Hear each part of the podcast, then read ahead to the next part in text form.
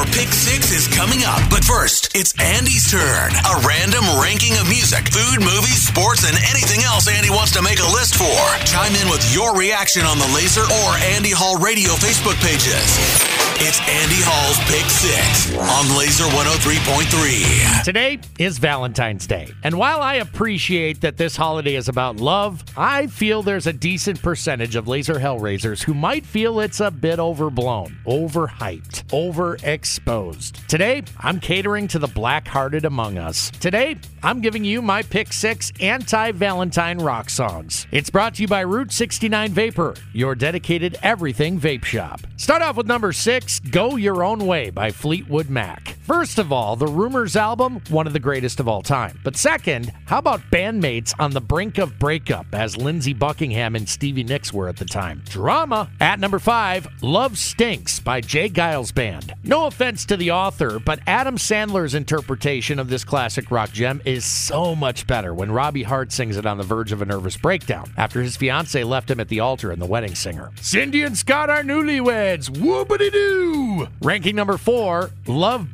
Bites by Def Leppard. The emotionally conflicted monster ballad is catchy as hell but is, if I'm being honest, one of Hysteria's weakest tunes. When you're sitting amongst so many bangers, despite its commercial success as a single, you tend to be looked at as a bridesmaid, never the bride. Let's just hope it didn't inspire former NBC Sports play by play guy Marv Albert to go full vampire on his girlfriend back in the day. Yeah, remember that? In at number three, Love Bites, but So Do I by Halestorm. This Lzzy Hale original gives us the sentiment we all feel inside up front, but then a little fun tease on the backside. If you're into pain, chances are this is probably your favorite song by one of the hottest women in all of rock and metal. If it ain't that, maybe it's the simple fact that this song rips from start to finish, because it does. Coming in at number two, I Hate Myself for Loving You by Joan Jett and the Blackhearts. This one just made way too much sense. Ah, self loathing. Give me more of that. I've been a Joan Jett fan since I can remember, but never a bigger fan than back in my single and lonely days when I couldn't get a date if my life depended on it. Nothing worse than being a genuinely good person and constantly being placed in the friend zone with girls. And I just realized I said all of that out loud on the radio. Moving on, down to the song I believe best represents the black hearted among us. At number one, I effing hate you by Godsmack. And if this needs any explanation whatsoever, you've been blinded by your rose tinted glasses. Easy number one for me, and this salute to the black hearted among us on this Valentine's Day 2024. How about you? Any worth mentioning? Any I missed? How would you rank these? That was